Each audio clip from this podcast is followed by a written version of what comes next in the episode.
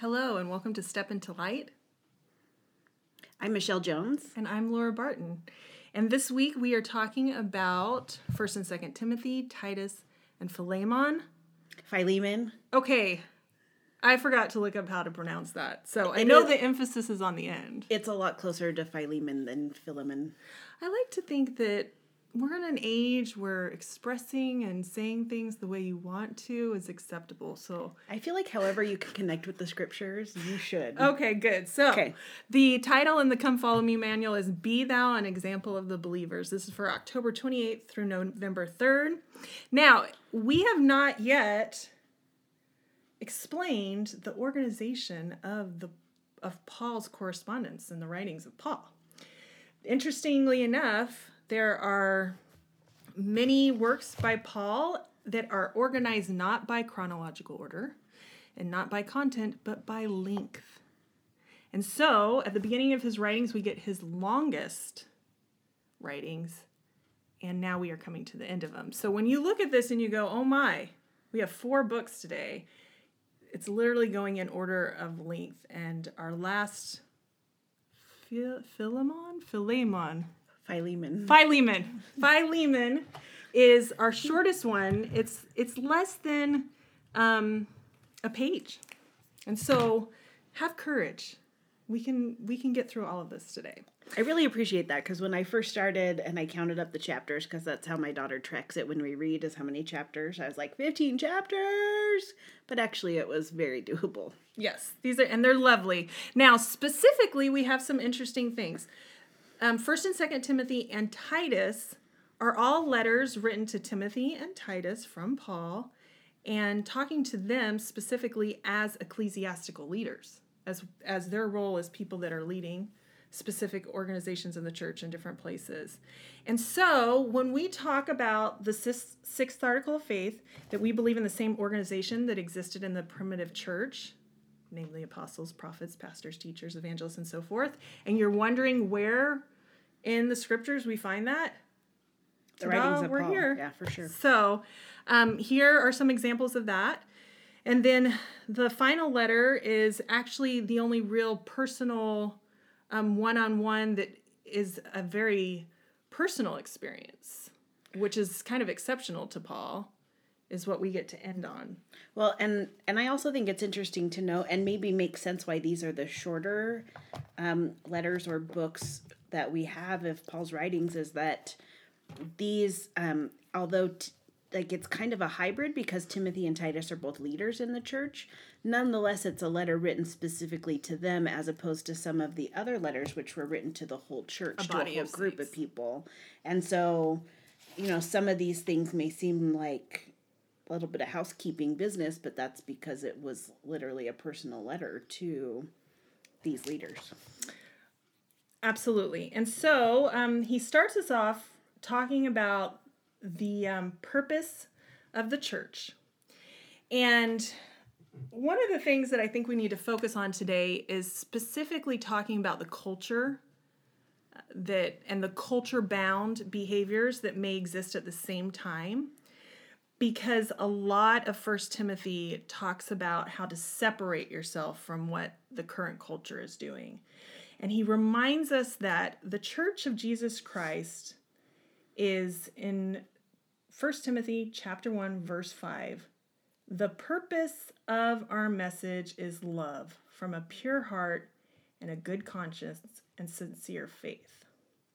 And so he starts off stating and reminding everyone that whatever is going on, whatever is happening, that the Church of Christ is not for the purpose of power, manipulation, um, but about love and a pure heart. And I really appreciate that about Paul and his teachings and what he's brought to the scriptures is he does an excellent job of maybe his big message for his life was not um, how to set forth certain doctrine but he has done us very specific service by talking to us about how do not ever get confused that Christ is about love and his grace is sufficient for us. And here we have again him stating it at the very beginning of his letter to Timothy. And I appreciate that he teaches people like as we talk about the cultural bounds, you know, we experience this in our day too. And I, I appreciate Paul's example that he really starts with where they are and is always aspirational to move forward, but he acknowledges and recognizes that where they are and the context that they're living their life does have a powerful influence on um, the forward motion and maybe their specific path may be different than it would be for people in a different culture and that that's okay because there's a path for all of us. So rather than feeling a little like um, irritated or like bummed that it's referencing things that are not even relevant in my culture i appreciate that even though like some of these things whether it be with women or other things that those that it doesn't matter where you're starting that there's a path for you back to god. And paul is being really wise in discerning that i think to help them start with exactly where they're at. And i'm i'm grateful that you actually started and shared that because i'm feeling with this winding up our discussions about paul some some actual you know loss that i won't be able to spend as much time with paul And I really am grateful for how much um, learning I've had over the past few months about Paul and his life. And one of the things that you're specifically talking about is how good he is at meeting people at where, where they are. He has stated, he said, if you are a Jew, I will meet you as a Jew. If you are a prisoner, I will meet you as a prisoner. He knows how to meet people where they're at and love them at that place. And I think about Paul and the transformation that happened in his life, and that he really does strive to exemplify the Savior with his own choices in his own life. That it's really kind of miraculous to just reflect on him for a moment and what he's overcome in the past, as we've read for the past couple months. Again, reminded that he literally used to persecute and see Christians he took joy in really persecuting them. And he has made this miraculous transformation because he recognizes the Savior, he loves the Savior. And what is so miraculous about reflecting on his life is all those bad choices he made, which he actually states are bad choices, that he actually came from a bad place, that Christ has taken those experiences and transformed them to be part of his glory. That those experiences that Paul's had, because Paul gave him that broken heart and contrite spirit, he was able to transform Paul and use those experiences and all that diverse understanding and education and experiences that he had to be able to meet people where they're at, to be able to talk to Jews in the way he needed him to talk to Jews, and what a wonderful concept to think that our very own imperfections and sins and actual um, pasts that we may not love or appreciate as we may reflect on those choices, when we come to Christ, He can literally take those and magnify them and make them part of our glory if there is that change, that mighty change in you. And I think that that can incorporate, can encompass so many things, whether it be sin or just perceived weakness that we have. Um, earlier this week, we were talking about maybe I feel like I'm just too emotional or whatever it may be what whatever I feel like is a limiting factor for my ability to be an effective ambassador for the Savior that um, is not as we think it is because like so in first timothy chapter 1 at the end i um Paul speaks about his own like transformation through grace. And he says, so starting in verse 12, I thank Christ Jesus our Lord who hath enabled me. And enabled and grace, like I just think those are just help us to understand each other. Verse 13, who was before a blasphemer and a persecutor and injurious, but I obtained mercy. Verse 14, the grace of our Lord was exceedingly abundant with faith and love, which is in Christ Jesus. And I think you're exactly right that the Paul's ability that I admire and sort of find myself wanting to emulate, which is to meet people exactly where they are and to recognize that no matter where any of us are, we all have a path back to God. That he only had that perspective because of his own stuff that he had to walk through that was not maybe what we would think of as an ideal path for an apostle. Absolutely. And he he finishes the phrase you just read stating Christ Jesus came in the world to save sinners of which I am the foremost. And then down just a couple verses later he te- tells Timothy that because of this experience he can turn to Timothy and be the person that Christ needs him to be for Timothy. And he said according to these words that I've given you that this will strengthen you and that in verse 18 it will it will cause Timothy to be encouraged by these words that you may fight the good fight, which we've heard that scripture quoted before. Mm-hmm. And so, what a great context to know that it is my own experiences, my own weaknesses that have become strengths because I've turned to Christ and Christ has made them his strengths and has made him part them part of his glory so that I can now turn to Timothy and tell him to fight the good fight and give him courage. That, yes, that's and, great. And that that the part of this grace and this enabling power, it's very powerful for sin, but I also believe it's very powerful for things that are our weaknesses and sometimes things that we perceive as a weakness can almost be a spiritual gift in disguise because I feel like one of the principles that I've tried to teach my kids when they get very frustrated with some of their qualities is that sometimes if you flip that upside down, it's actually a really amazing um, power or strength in your life. And part of it is learning to harness that and to discern that. And I think that the grace of our of our Savior can help us recognize that. So, for example, I brought up, and I'll just use myself on the chopping block. We brought up like, let's say that I had let, let's just say hypothetically, even though this is actually real, that I struggled with um, being a people pleaser and wanting to always make everybody else happy. That is so hypothetical. Nobody it's, does that. Yeah, it's super hypothetical. So let's just pretend that someone had that that as something that they struggled with and throwing that whole thing away like part of it is very good right some parts of it are based in love and my ability Absolutely. to sense and discern the needs of others mm-hmm. so that I mm-hmm. can meet those needs. Like that's taken a lifetime for me to like finally develop that gift where it went a little awry or where there was some distortion in it is this feeling of oh i feel guilty i should do this i should do this i should do this and so it wasn't actually lifting me up it was just being a burden but you know through the savior and his ability to help me to see things differently, it can transform and harness the parts of that that are incredibly beautiful and good, which is my ability to sense when others need things and to respond in love as directed by the Spirit. Like, that's an amazingly beautiful spiritual gift that I'm very thankful for, even though what was sitting in there beforehand was something that felt like such a big burden to me.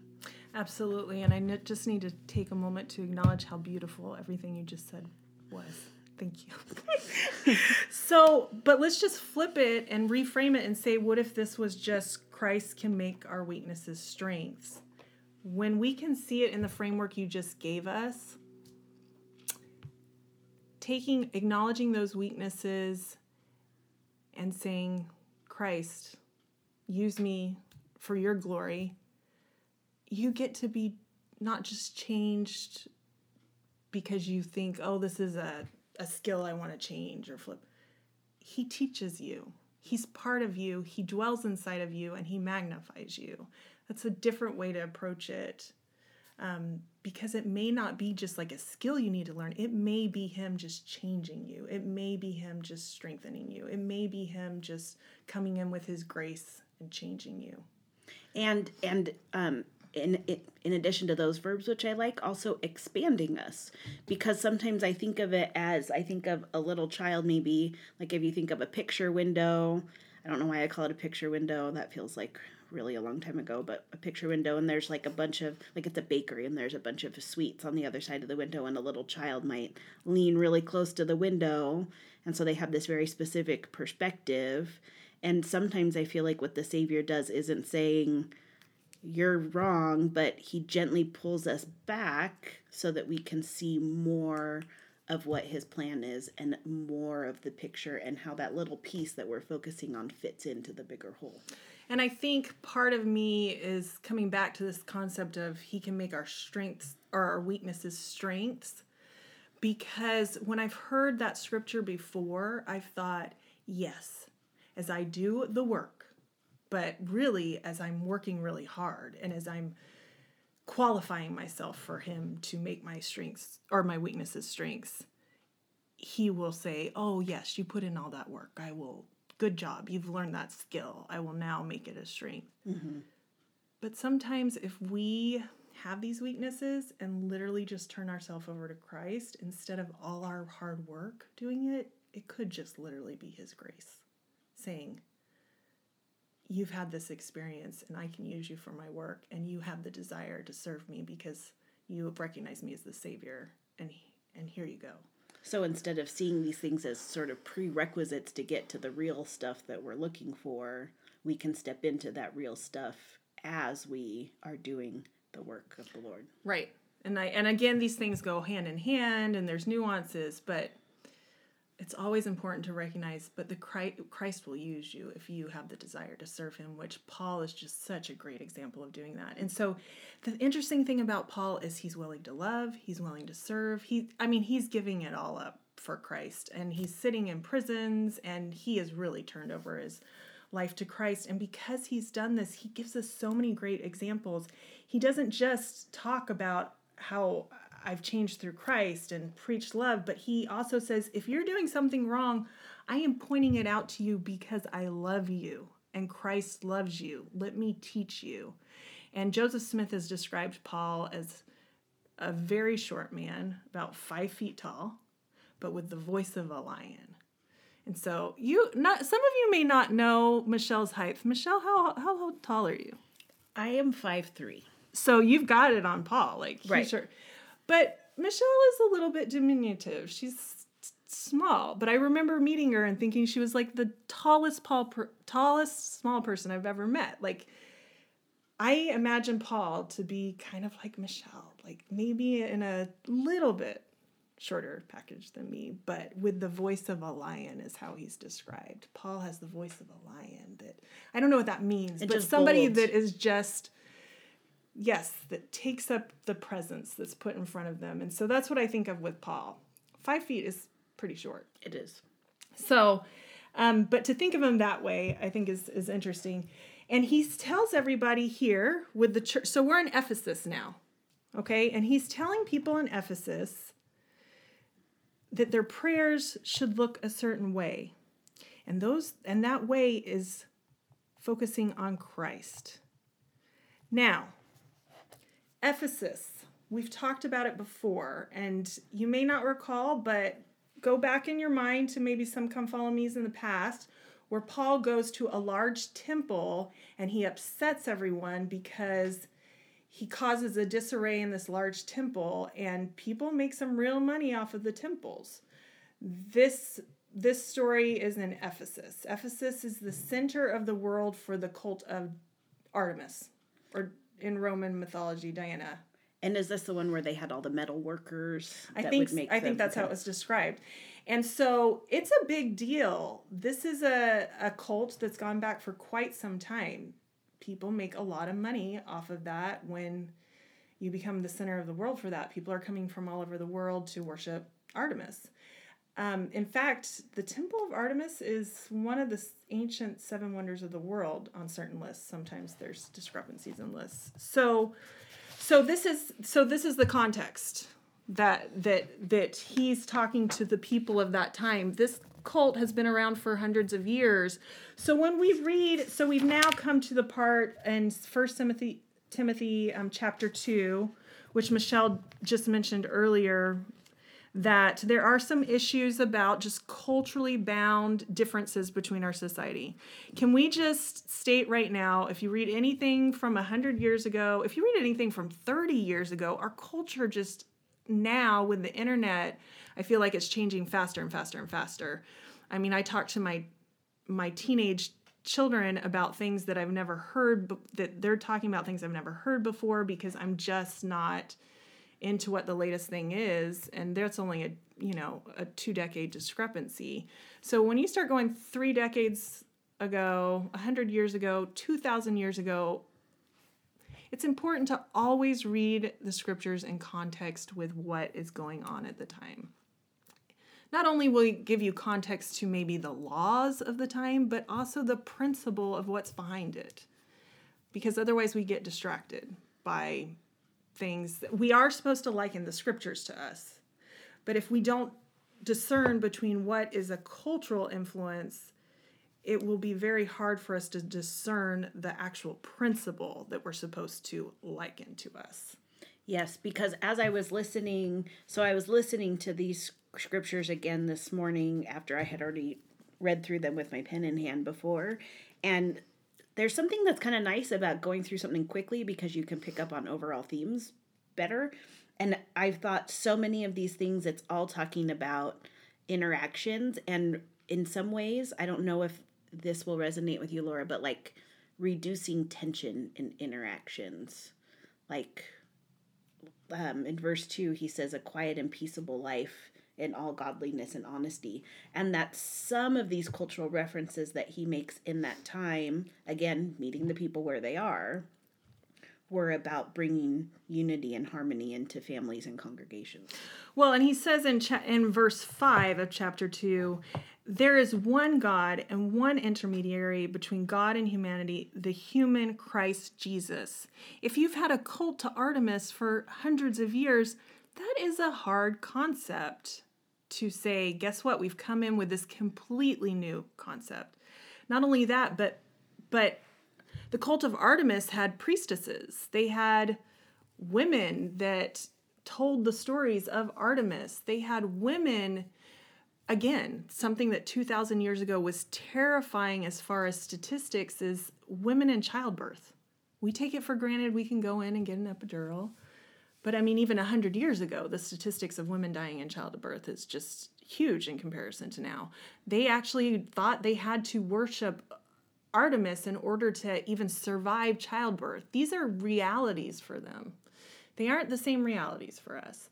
And so for them to come in and say, Christ um, is who redeems everyone, when they've been worshiping a woman goddess Artemis for a long time, that's these are some real paradigm shifts. It's a big deal. And so when we get to this part, there's some really um, things that you could read as disconcerting and that people could misinterpret. But again, put them in context. I will say, for instance, this says in verse 9, chapter 2, verse 9 Women are to dress in appropriate dress with modesty and moderation, not with braided hair, gold pearls, and expensive clothing. So, Michelle has braids in her hair right now, so just don't show up to church with those. You know okay. what I'm saying? But I will tell you that I've seen the Artemis statue in from the temple. This is now a ruined site, but they have found many things and excavated that. And Diana had, or Di- Artemis, Diana is the Roman goddess uh, that is Artemis. Um, plaited braids, lots of plaited braids. Is it hard to draw the conclusion that this may actually be stating? As opposed to the priestesses. And when I say priestesses, there were hundreds of women that would be involved with the temple.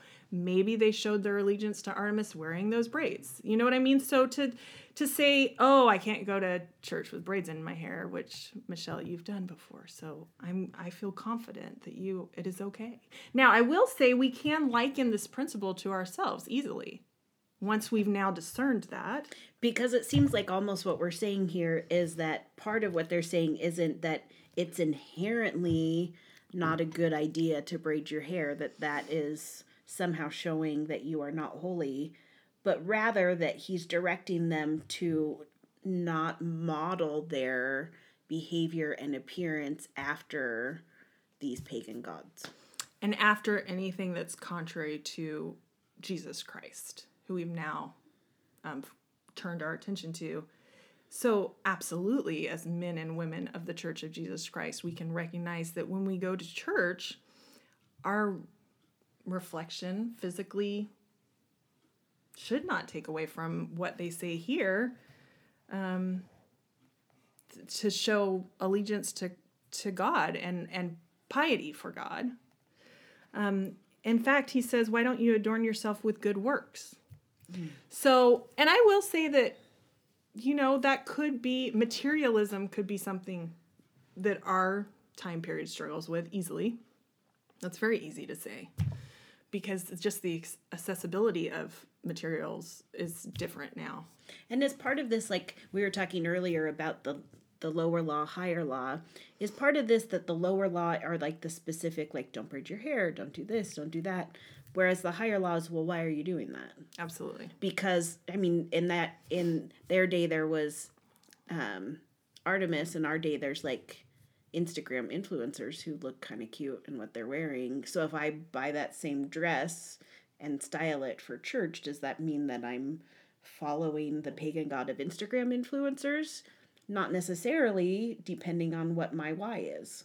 Why am I doing it? What is my what intention? your intention is? Mm-hmm. Yes, and so intention is definitely something that I would just think in context of all of this, and it even goes on to talk about Adam and Eve, and I, and I also want to state this: we believe the Bible to be the Word of God as long as it's translated correctly. I think for all of us, as we read that article of faith, we think, okay, we got the Joseph Smith translation, but there's still even that part that they're saying you're still going to have to discern some of this. So remember that there may be even things in here that you go, you know what? That may not be translated correctly. And that's going to have to be between you and the Spirit and the Lord, right? And so I can't say for everything. Joseph Smith's, there is an actual Joseph Smith translation that has corrected part of chapter two. Would you, do you know it? Would it's just like one word at the end because he talks about how um, Adam was first formed and then Eve. Adam was not deceived, but the woman being deceived was in transgression. And I think, you know, these are such simple, concise statements, and we've had a lot more expounded for us in modern day scripture, which is very helpful. Um, but one of the things, and then the next verse is where we see our Joseph Smith translation. The original, notwithstanding, she shall be saved in childbearing. The Joseph Smith translation makes it, notwithstanding, they shall be saved in childbearing if they continue in faith and charity and holiness with sobriety. Which I think is actually an interesting change in the translation because, again, these are translations that have gone through many different hands. And many different hands can use Constantine in 300, 400, I think. He came along, and I think it's pretty safe to speculate um, that he's, he, it's asserted by historians that Constantine saw Christianity as organizing people. He saw Christianity with one God and one and this is when we got the Nicene Creed. So there is that one God and Jesus Christ and Holy Ghost became one. Right? So this absolute power, this absolute monarchy, Constantine totally took that on and said, everybody be Christians because that'll make my absolute power even bigger. There are people that have whose hands have gone through the Bible that I don't know if there may be some alternative motives with this. So, to talk about Adam and Eve, you could even reassert, you know, that women have a certain position and men have a certain position, especially if you're coming from a context of a culture where Artemis was the great goddess and you want to shift the power over to someone else. So these are all things to think about, but I think it's interesting that Joseph Smith translated that that they will be saved and bearing children if they remain in faith, reminding us that you it know we're not two. yeah we're not putting the blame on anyone here but it's interesting that the he had to actually translate that because again childbearing was something that was scary for them back then. Who know if they translated this to say you know what?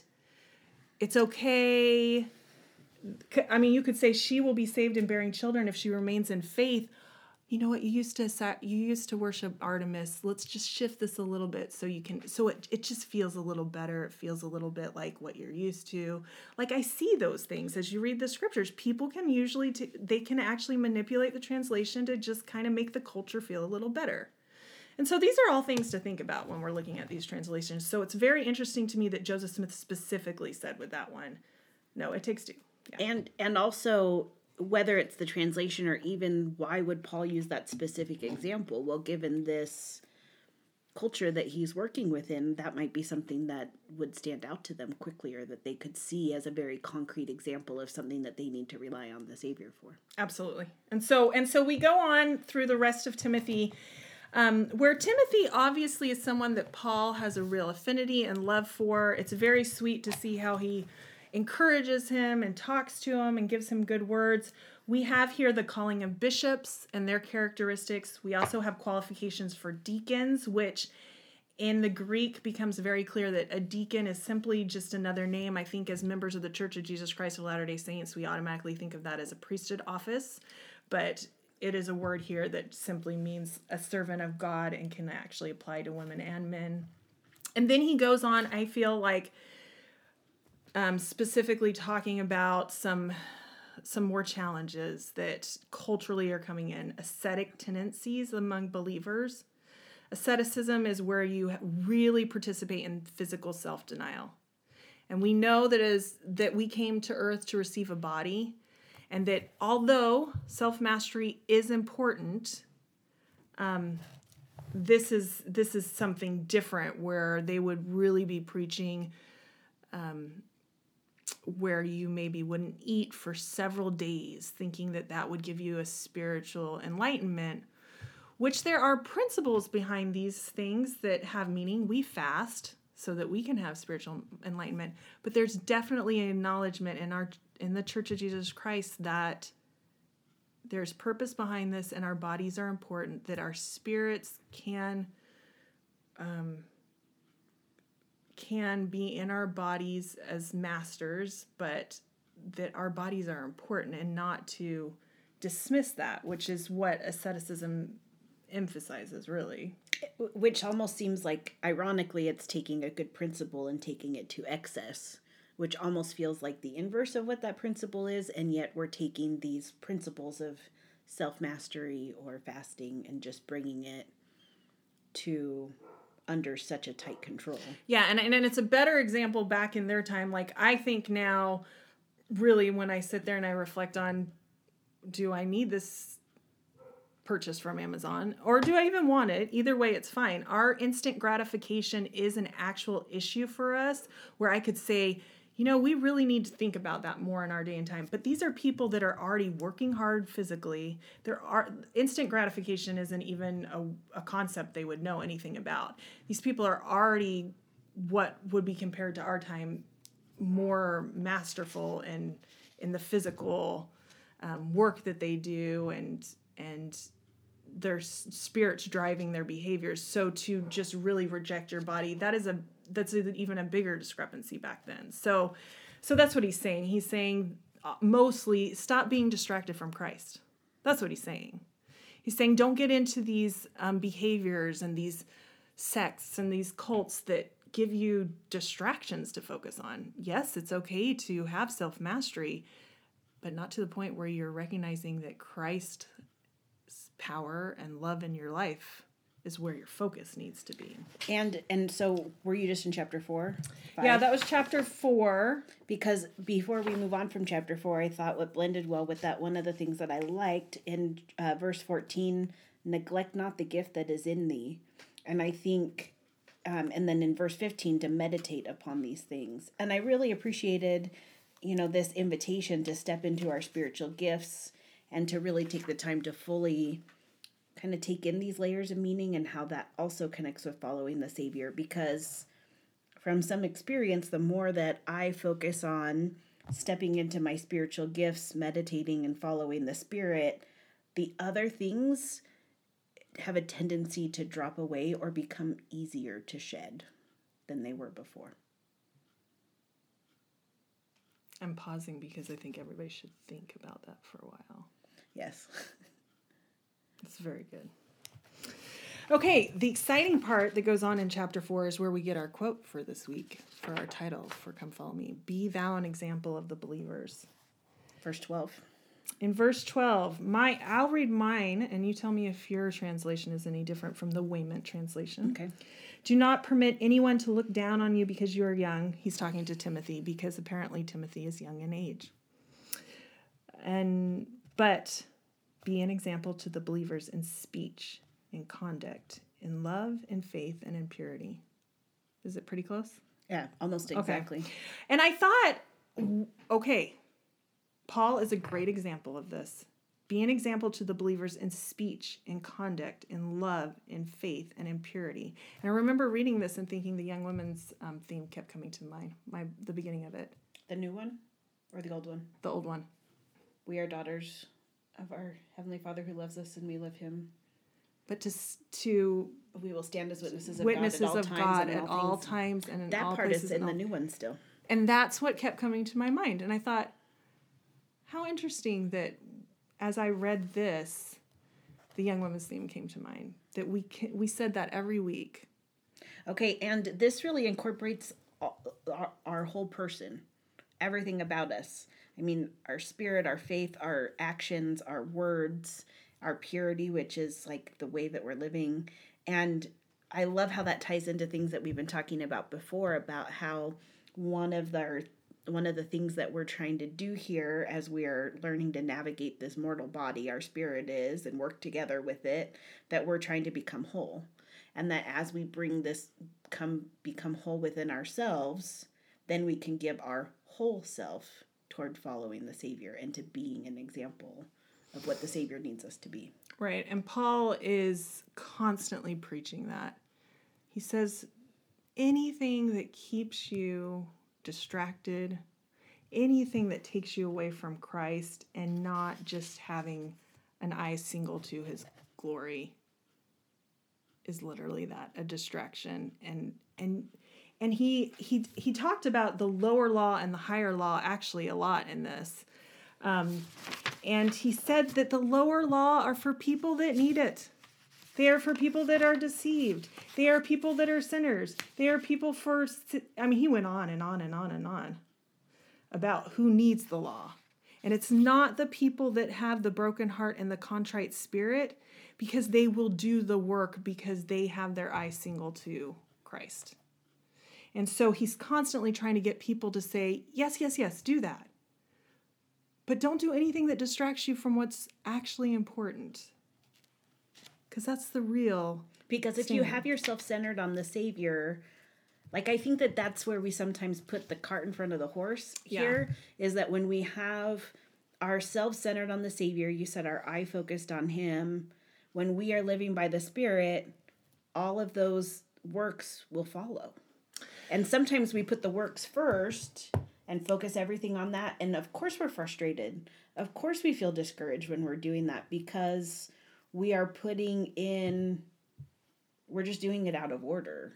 And not that we can't like it's because of time we're used to thinking of order as being sort of like a sequential chronological thing.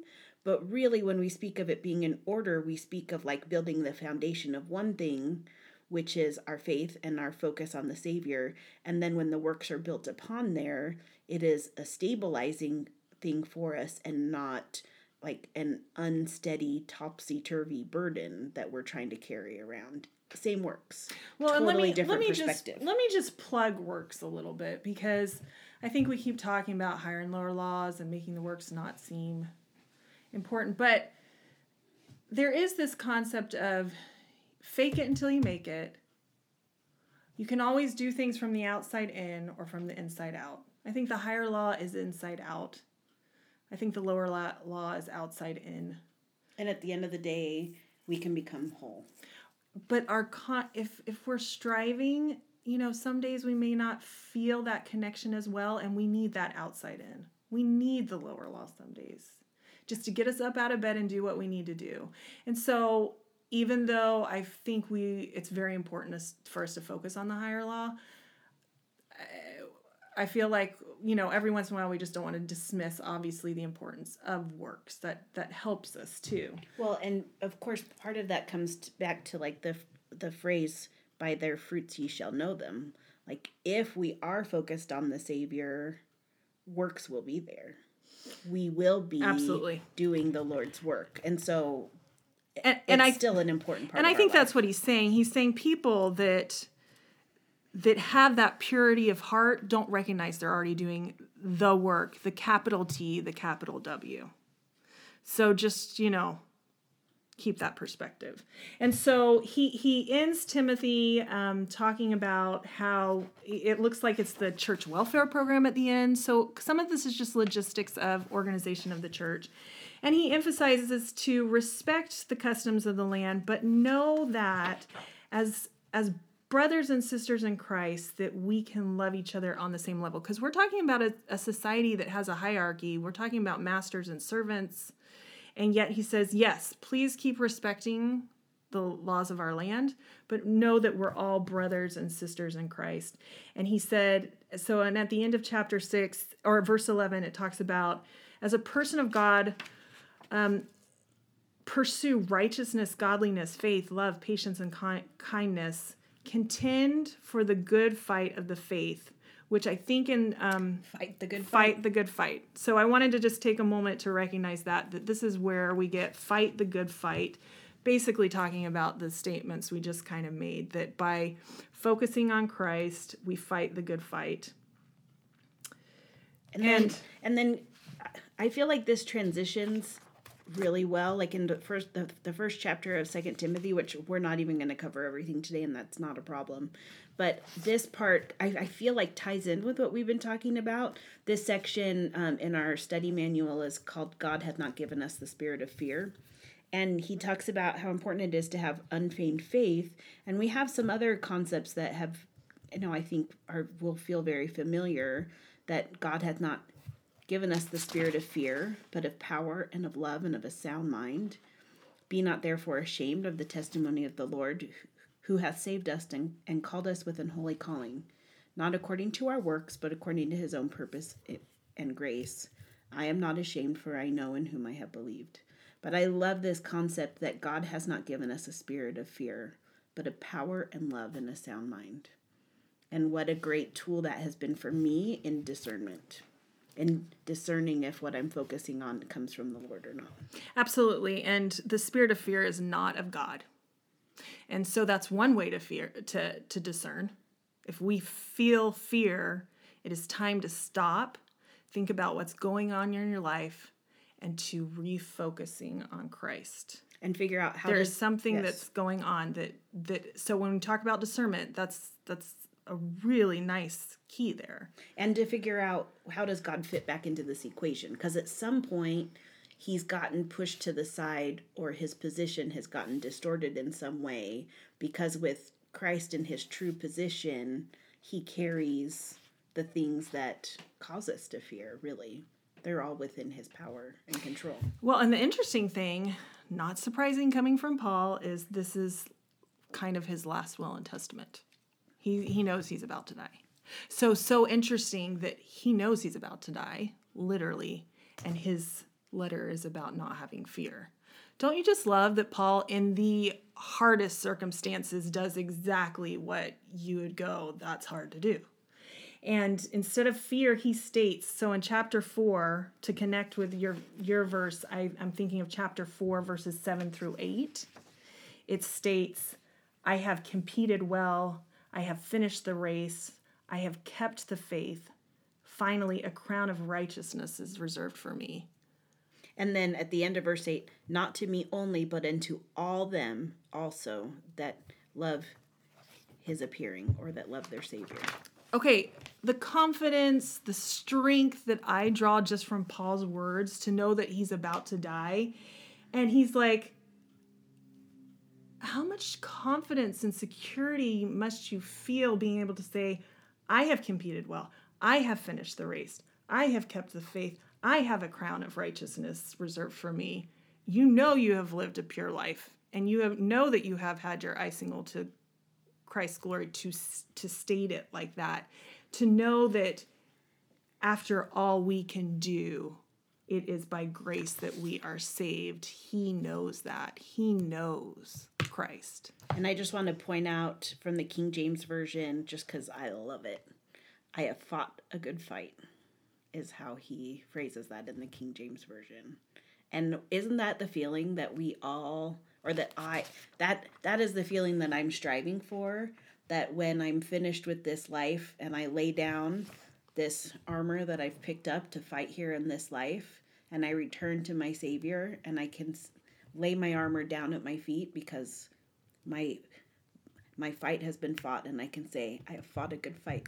Yes, that visual is beautiful. I've done what you asked me to do. Absolutely. And, and here I stand for whatever you need next.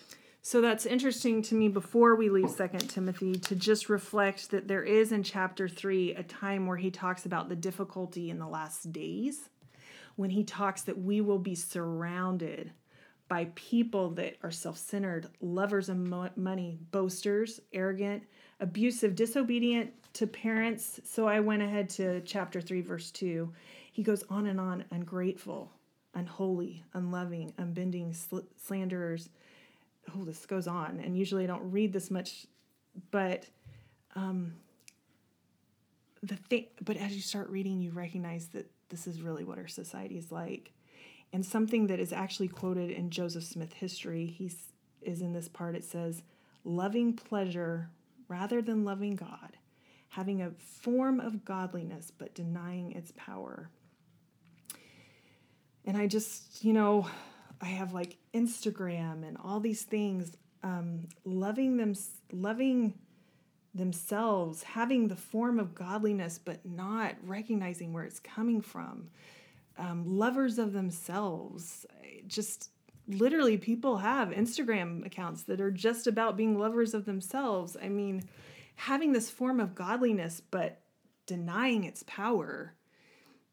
When we are not connected with with a higher power because we are children of God. It's it's a very disconcerting concept to think of people having the form of godliness but denying its power and being completely separated from that. The fact that they are actual children of God and just taking pleasure in being lovers of themselves instead of lovers of God. So I'm picturing like like a lifeboat, like how each of us can be like a lifeboat and we're or maybe lifeboat's not the right word because we may think of that in terms of when the big ship's going down you get in the lifeboat. But maybe this is just like an accompanying boat or there's a fleet or whatever.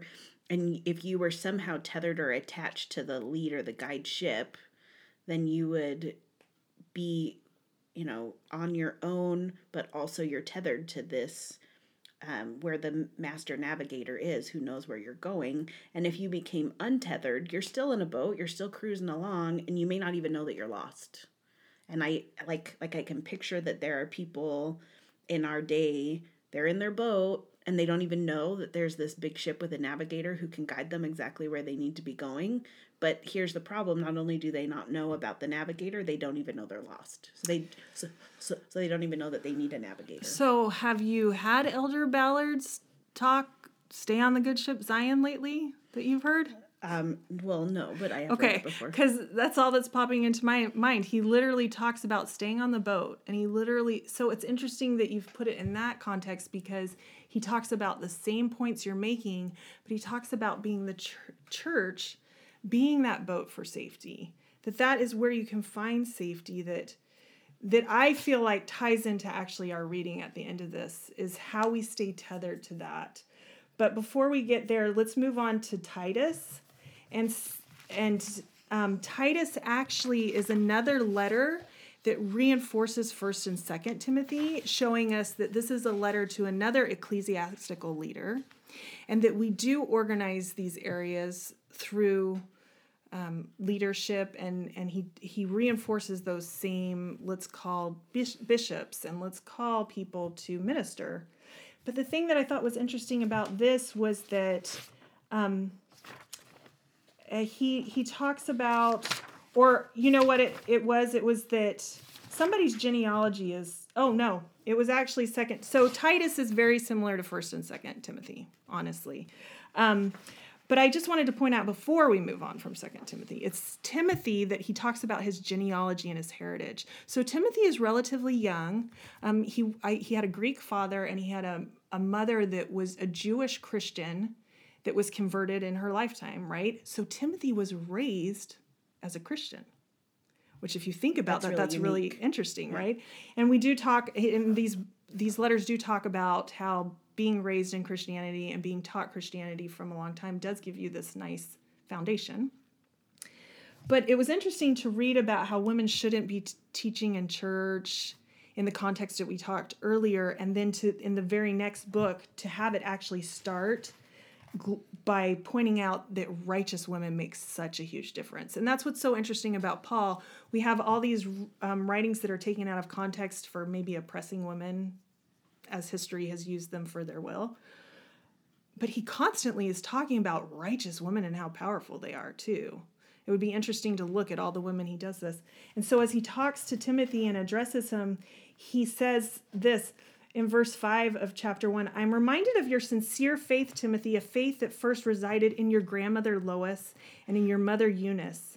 I am now confident it resides in you, and that, and that the gifts of God that you have been given should, this is where he talks about not having fear, should give you that spirit of strength, of power, of love, and self control. But isn't it so interesting that he said, I've seen this in your mom, and I've seen this in your grandma?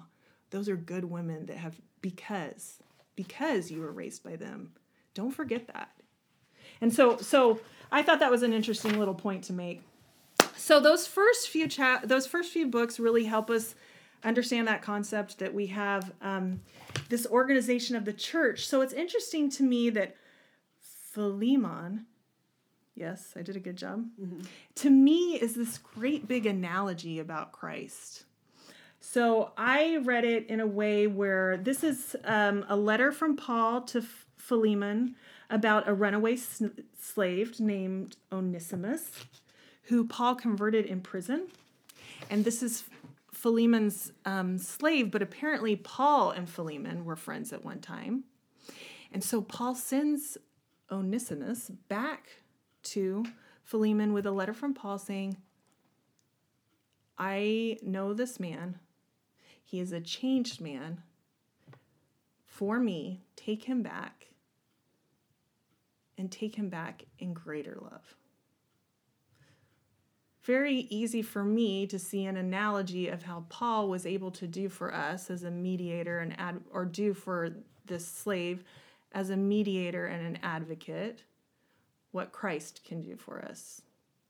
Um, and so he talks specifically about how while this slave was separated from you, he has been converted. I am sending him back to you. He is my very heart. So when you take him back, don't even take him back the same as he was before, but take him back as a greater person that you love even more. I it's I just see the savior as literally our advocate and our mediator knowing that he's had this relationship with you, being able to say to the Father, because of Christ, because of what I've done, I can say that this person has been converted and is worthy because of my atonement. And in verse 12, he says, Therefore, receive him. And in connection with your analogy, I think that's really powerful. That do we not want to be partnered with the Savior so that in that day, that's what the Savior will say to our heavenly parents? Well, and and and and really, in conclusion, a lot of this is the conclusion of Paul's work. Isn't it so interesting that this is the end of what Paul really says to us? That his life exemplifies this. That he's been doing all this work for the church and running around and sending these letters so that we can be like Paul, so that we can be like Christ. And really, I'm just going to share this in conclusion. My thoughts keep going back to the parable of the Good Samaritan. This year, I was introduced to the parable of the Good Samaritan in the light of the primitive church. So it was pointed out to me that in the primitive church, we have art history that's that stained glass and early churches that actually assert that the Good Samaritan is kind of a parable about the plan of salvation, which really caught my attention this year because I thought, well, the Church of Jesus Christ recognizes the plan of salvation, but that's not like early, that's not like doctrine that the Catholic Church or anything really asserts. So it's really interesting to me when I found that there's like these actual parables in the early churches about the Good Samaritan being the plan of salvation. Have you ever heard of this? No. Oh, well, may I share then? Yes. So, um, the Good Samaritan, there's a certain person that is going from Jerusalem to Jericho and is taken by thieves and is beat up. And I suppose a Levite and a priest pass by and just pass him by. But then the Samaritan comes, heals their wounds, loves them, takes them to an inn, and makes sure they're taken care of. So the parable is if you've ever gone to, from Jerusalem to Jericho, there's actually where the elevation elevation dramatically changes. There are dramatic elevation changes in, in Israel. So when you say coming from Jerusalem down to Jericho, it's literal. You go down. And so this certain person goes down. And along the way, they are taken by thieves. Sin, evil, it beats us up. We get our bodies, we come down, but oh, what our bodies go through and and the the real thievery of it all is taken sometimes. And you know what? It always kind of was hard for me to see the priest and the Levite go by. But in this analogy, I thought a priest and a Levite can't help you. Christ is the only one that can help you forgive those sins. And so when the Good Samaritan comes, he can. He can clean you up. He can heal your your sins. He can heal all that hurt. But the interesting part at the end is that he then takes you to the inn where he pays for everything and he says, you know, take care until I return. And in this in this parable, the inn is the church of Jesus Christ. So I just think Paul worked so hard to make sure that that church that Christ takes you to is one that will take care of you until Christ returns. And and he does such a great example of showing us what that looks like and trying so hard that if we represent Christ, let's represent Christ. It's a big it's a big deal. We took upon the name of Christ when we were baptized the more literal we take that, the more powerful it will be, and the more powerfully we can help Christ heal people. And so I say that with reverence because I really appreciate Paul. I appreciate Paul. A couple, a month, a few weeks ago, I was in Palmyra and I was looking at the Christus there. And so the Christus, the original Christus is in Copenhagen. And somebody was telling me the story about the original Christus in Copenhagen, which I've I'm familiar with it. I've seen it many times. I've the church re- re- released a video of it when they dedicated Rome and all the apostles were in Rome. That in itself was just such a big deal.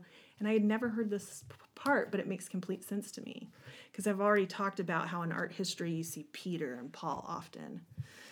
But I thought it was really sweet. They were pointing out that in Copenhagen you have the 12 apostles and Judas isn't one of them right?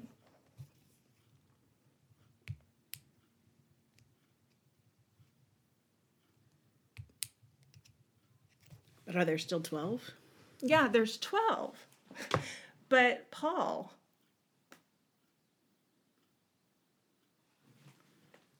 I'm not going to jump in because I, I want to hear your I just thought. I just am so grateful for all his hard work even though he lived 2000 years ago, but I just, you know, he deserves to be there, right? You don't want, I mean, Judas, everybody is redeemable, but come on. And it's just interesting to think of it that way because, yeah, of course, Paul. That makes sense, right? But Paul really fought the good fight, you know? And there's so many people that have gone before us that have done that. And they've laid the foundation so that we can take up our armor from where they've left it and Yeah. carry on. So I think I'm just really appreciating all those people that have seen this vision and have made the inn what it is for me. Have have been innkeepers for me. Because if they didn't do that, if Paul didn't do that, if Joseph Smith did not do what he did, these people have sacrificed so much. And and how would we know where to turn for peace without that? Also, I now have a new favorite parable, so thank you, Laura. Yeah, well, I love spending time with you doing Come Follow Me. And apparently, if we go long enough, you'll get me to cry. So, Yes. Okay. Excellent. so, see you next week. thank you, Laura.